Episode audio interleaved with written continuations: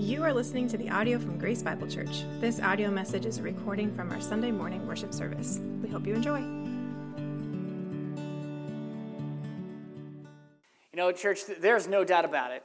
The, year 2020 has been a year for the books, yes? Would you all agree with that? In fact, uh, you might say that this past year has been a living illustration of Murphy's Law, right? Whatever can go wrong will go wrong.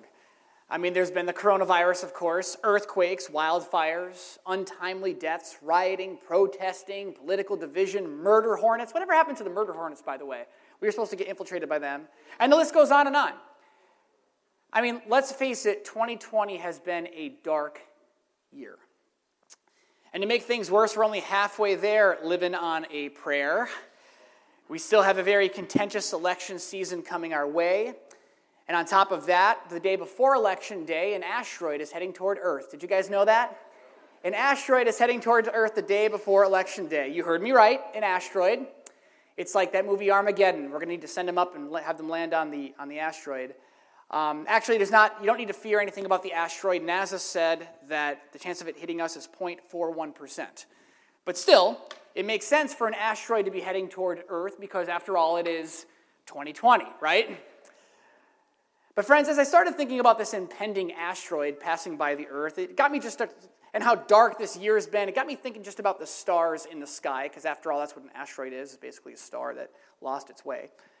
Um, and I started thinking, you know, stars always shine. There's never a time when they're not illuminating light, unless, of course, they die out. Yet, even during the daytime, we can't see it, but the stars still shine brightly even during the day.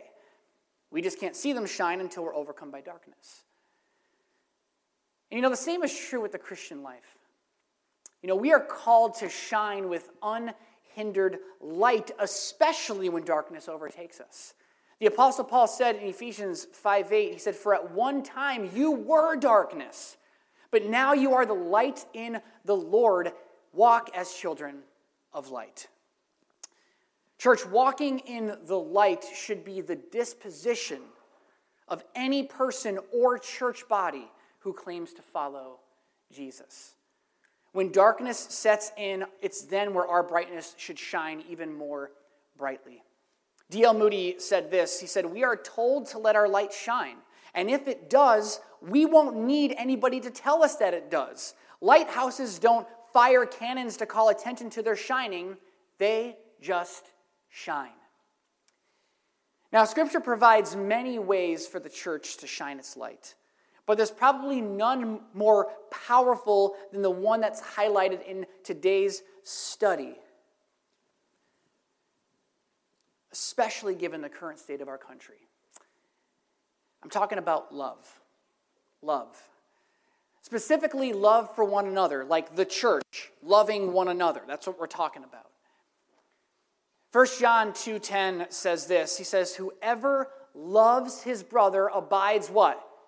In the light, and in him there is no cause for stumbling."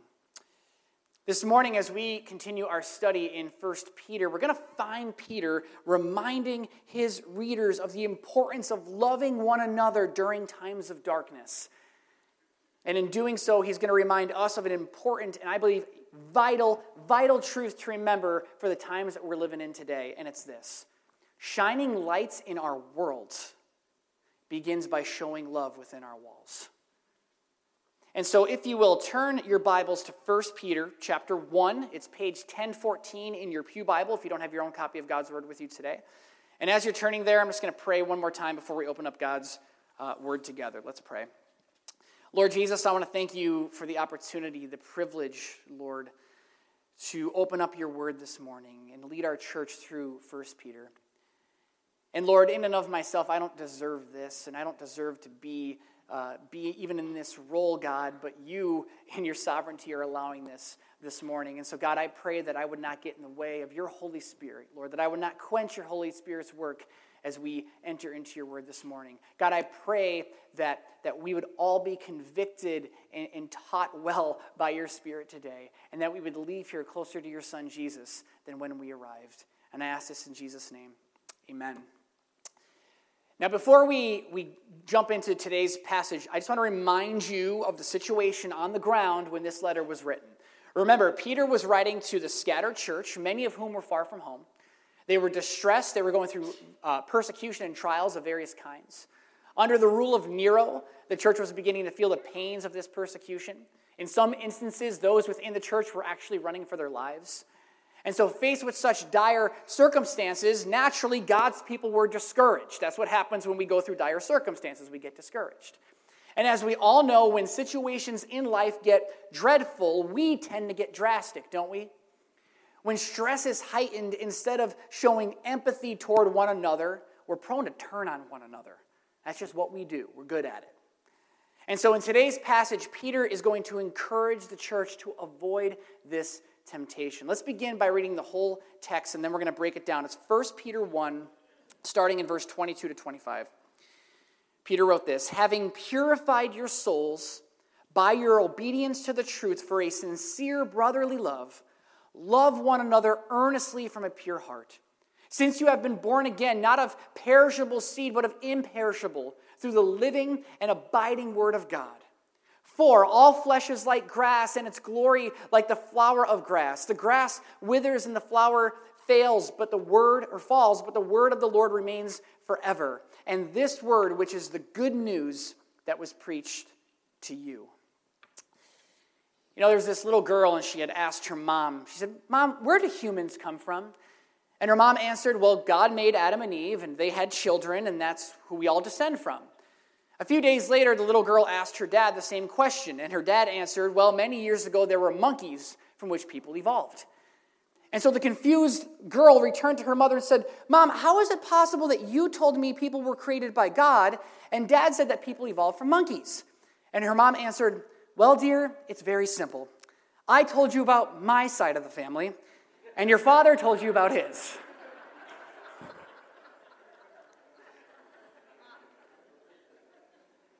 You know, friends, division is often sowed with the people that we're closest to, our family.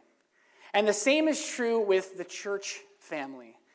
In today's passage, Peter reveals the primary way for the church to combat division by giving three points concerning love for one another. Let's begin by looking at the first it's the mandate to love.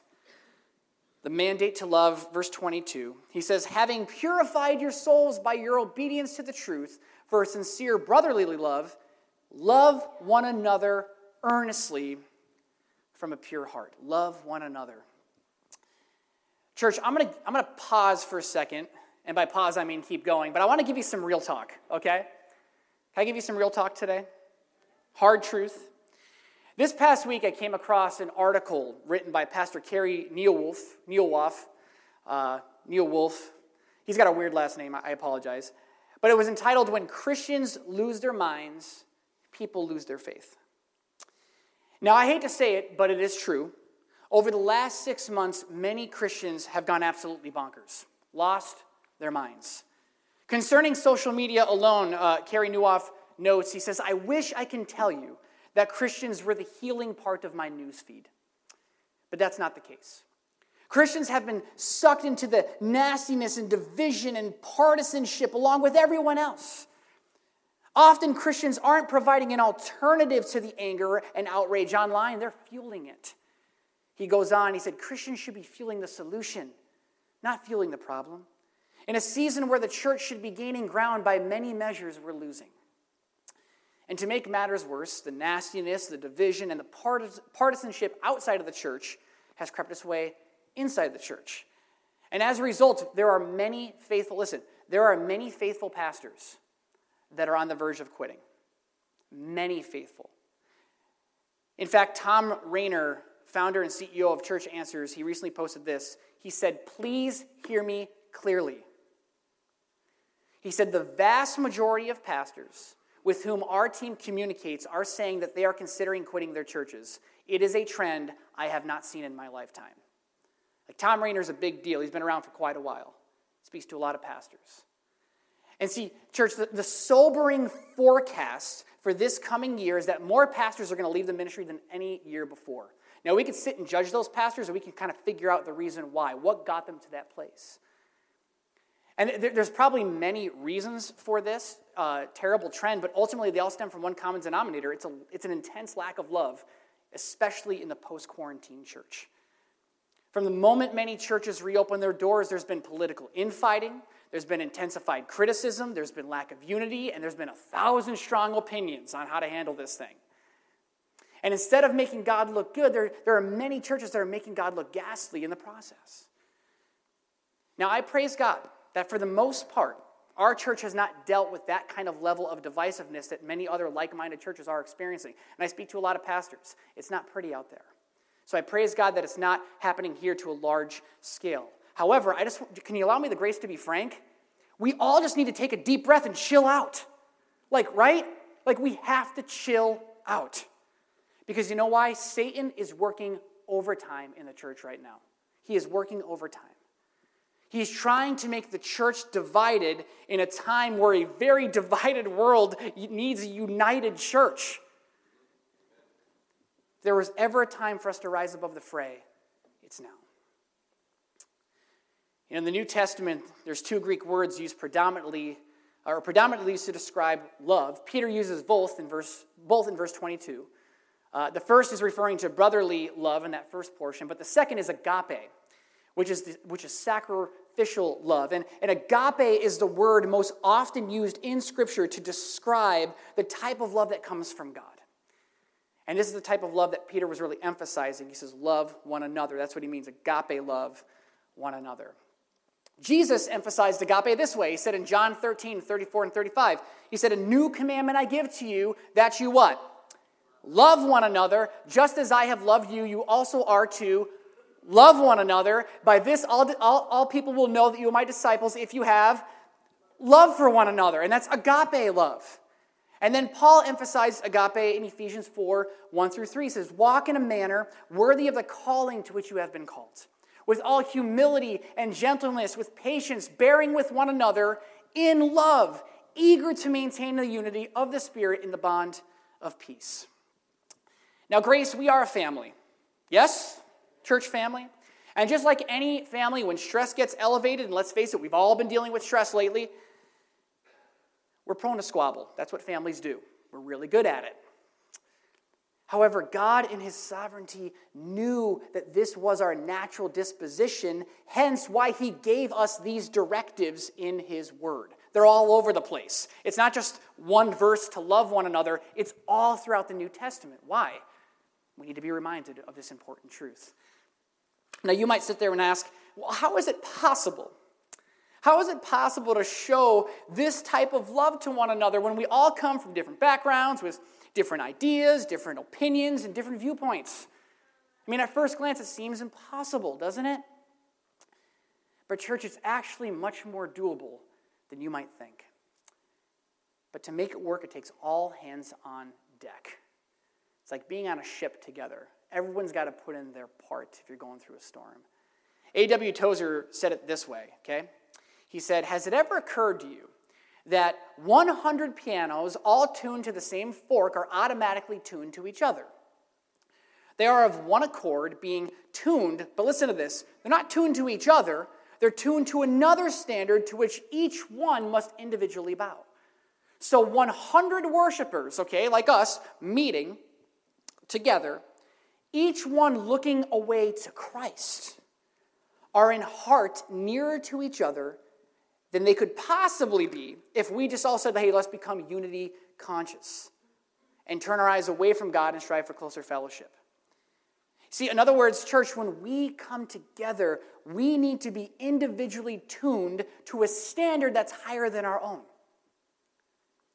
When we choose to tune ourselves to Jesus, His will, His ways, His viewpoints, when we all make that individual choice to tune to Christ, through the power of the Holy Spirit, we are able to love one another like Jesus. If you're with me, Sam, with you. I often wonder what would, thank you, little girl. All right, I often wonder what would happen if you didn't say, you know, I'm with you. And like, oh man, I got to go back and redo this whole thing. So, but anyway, I'm glad you're with me. This leads to the second point um, concerning love for one another the manner to love. That was so cute, that little girl. All right, so cute. The manner to love. Look at verse 22 again. Having purified your souls by your obedience to the truth for sincere brotherly love, love one another what? Earnestly from a pure heart. Church, when I was in high school, I went on a few dates with a girl who was in drama club with me. Yeah, I was in drama club and I rocked it. Our relationship started off fine enough until I began to realize that some of the most important things to me meant very little to her. The deal breaker was that I loved local, Old Forge style pizza. She loved Pizza Hut and Domino's. And look it, I don't mind Pizza Hut and Domino's. I will eat that pizza. But in the grand scheme of things, they are the fast food of pizza. Nothing better, nothing worse. And I needed a girl who enjoyed Valley pizza because that's what I was raised on. Now, church, you can, you could sit there and judge me as much as you want. I tried really hard to manufacture a liking toward her, but I'm thinking, man, if this thing goes somewhere and we end up getting hitched, I got to eat Pizza Hut the rest of my life. And, and I can't do that. And so it didn't work out. I broke up with her. And that's the reason why. But in, some ways, it did work out because I met a beautiful woman named Carrie, who's now my wife, and she enjoys a good slice of Valley pizza. So, boom. But, church, church, when it comes to showing love to one another, similar to my relationship with this girl in high school, agape love cannot be manufactured. You can't fake it. Warren Wiersbe said, It is tragic when people try to manufacture love because the product is obviously cheap and artificial. The love that we share with each other and with a lost world must be generated by the Spirit of God. It is a constant power in our lives. It's not something that we can just turn on and off like a radio. Paul wrote in 1 Timothy 1 5, excuse me. He said, The purpose of my instruction is that all believers would be filled with love that what? Comes from a pure heart, a clear conscience, and a genuine faith. So when Peter said, Love one another earnestly from a pure heart, the word earnestly or sincerely, your, your, Bible might say sincerely, is this psychological term meaning to stretch to the furthest limit of a muscle's capacity. In other words, you are going all in with loving one another. This, of course, begs the question how do we get to a place of going all in or all out? Loving one another in a way that's genuine, pure, and unmanufactured. Well, church, it begins by recognizing that agape love is an act of will, it's not an act of emotions. We are very emotional people, aren't we? everything is based on emotion. We wake up in the morning, if we don't feel like doing the day, then that affects our whole day.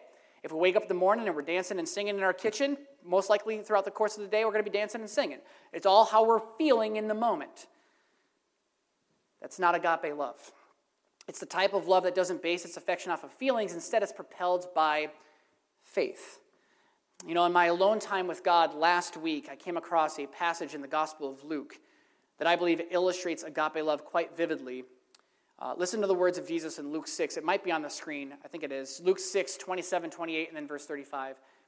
Jesus said, But I say to you who hear, love your enemies, do good to those who hate you, bless those who curse you, pray for those who abuse you.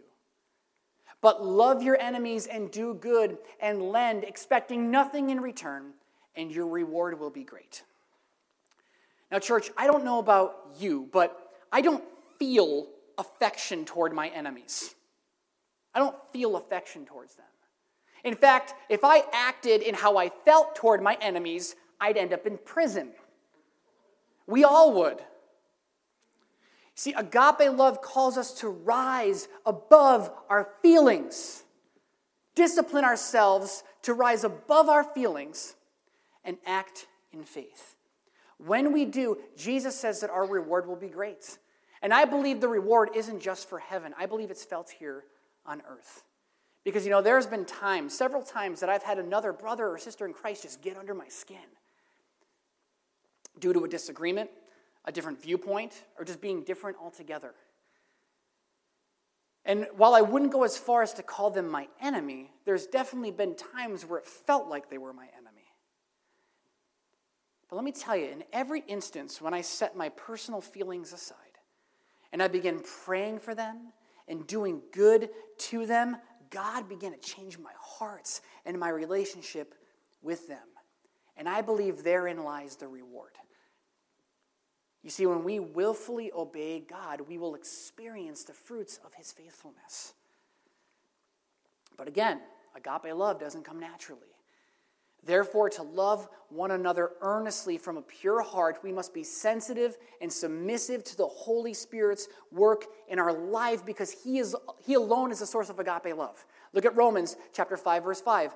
God's love has been poured into your hearts through the Holy Spirit who has been given to us. And so, what does that mean? It means every day waking up and multiple times during the day going before God and saying, Lord, help me to love like Jesus today.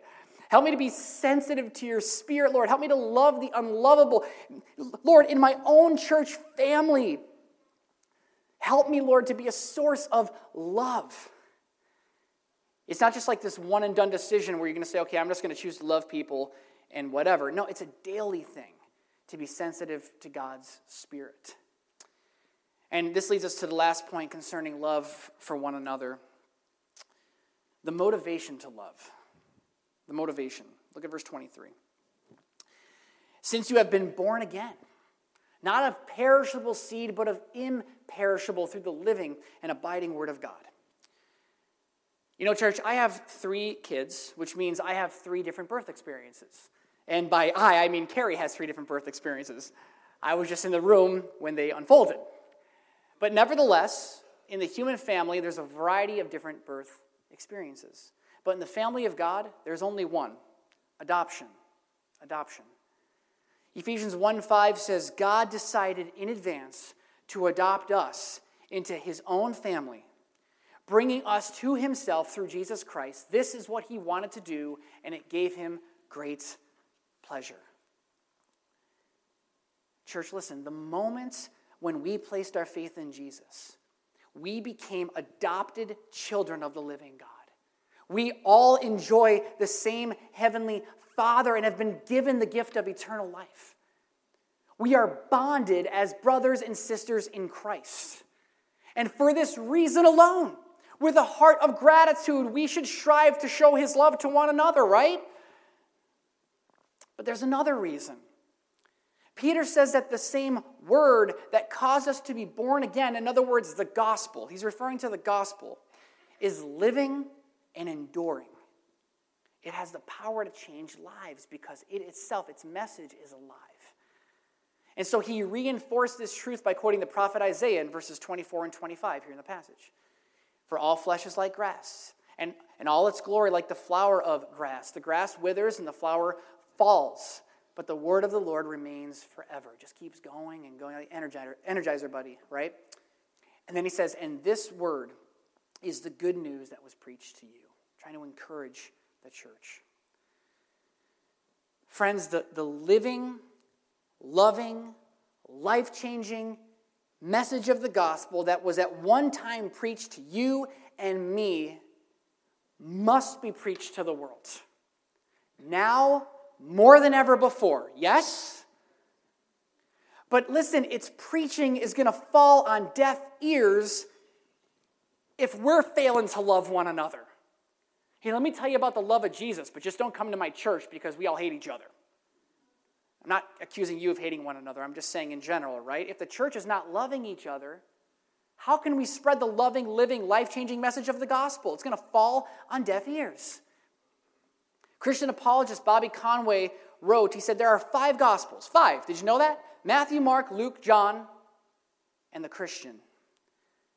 But most people will never read the first four.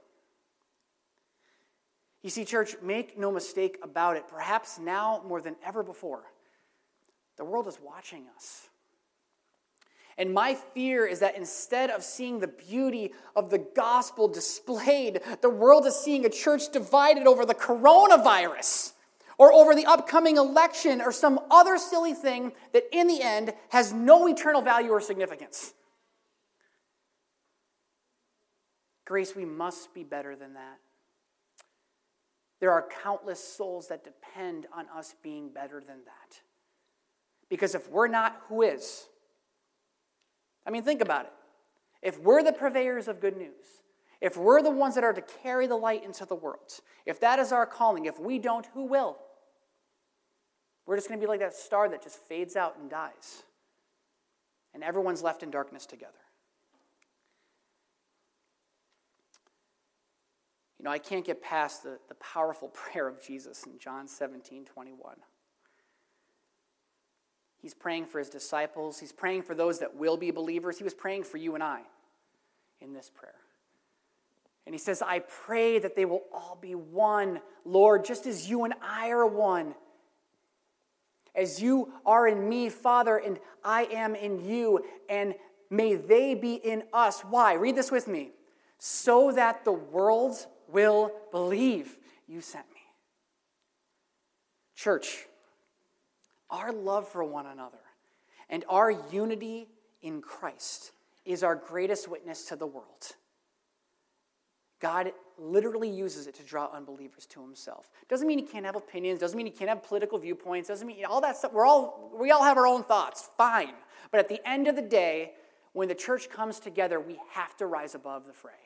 We have to be better because the world will believe when they see a bunch of people from different backgrounds and ethnicities and political viewpoints and you name it. When, when the world sees all of us come together and, and able to, to love one another and worship the same god they're going to be like what in the world is going on? What is going on over there?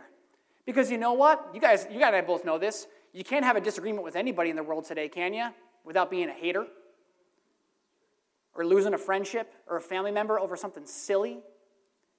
The church needs to be better. We need to show the world hey, you know what? Every tribe, nation, and tongue can come together and love one another and worship Jesus. That's the power of love. And if you agree this type of love is worth pursuing, say, I agree. Thank you. I do too. And this leads us back to today's truth to remember shining light in our world begins by showing love within our walls. And so, as we wrap things up this morning, I just want to really just have a call to repentance. I, I, am not, you know, I'm not basic. This message was not developed because I saw, I saw that there were all these problems going on in our church. It was just happened to be the next few verses in Peter that I was called to preach on today. So I'm not here to pick on anybody, but I'm just, I want you to consider something. All right? This is just you and God Take a moment to just ask the Lord, ask His Holy Spirit, like, Lord, are there areas where I'm just failing in this love thing? Love within the church first, and then love outside of the church. God, God, I want to show light uh, when I'm here and when I'm with my people, and I want to show light when I'm with people that need to come to know you as Savior. Lord, if there's any area, re- reveal that to me, and, and then be humble enough to repent of that area and, and leave here kind of refreshed and renewed with a, with a fresh restart. I want to give you that opportunity. And as you do, I'm, I'm going to invite the praise team uh, to come forward. We're going to close with singing a, uh, a simple hymn of the faith, Be Exalted. We haven't sung it in a while. But the whole, the whole crux of the song is very simple. We're asking God to be exalted. Um, and more specifically, the prayer is through our own lives. So let me just pray over you and give you an opportunity to ask the Lord to, to do work in your own heart, and, and then we'll close with song. Lord Jesus, I want to thank you for your word this morning. Thank you for 1 Peter. It's so timely for the world that we're living in today. Lord, the power of love is, is evident. And God, I just pray, I, I pray for the whole church, not just Grace Bible, but just the church, your people spread across our great land. Lord, I pray that we would rise above the fray and love one another in a time where the world desperately needs love. They need to see your love. Let it start with your people. And God, I do think of our own people here today, God, and myself included. God, if there are areas in our, in our lives that we just need to clean up because we just know we're not loving the way we should, and perhaps we're, we're grieving you by, by our actions, God, I pray that you would reveal those things to our hearts this morning. Convict us, Lord Jesus. And we are so thankful that your word says if we confess our sins, you are faithful and just to forgive us and cleanse us from all unrighteousness. Lord, we ask, uh, ask you to cleanse us this morning. And finally, Lord, I pray that you would be exalted in my life and in the life of all those that are in this room. God, be exalted. May the world know uh, that we are Christians by our love. And I ask this humbly in Jesus' name. Amen. Thank you for listening to this podcast from Grace Bible Church. For more information about our church and our ministries, you can visit gracebiblepa.com.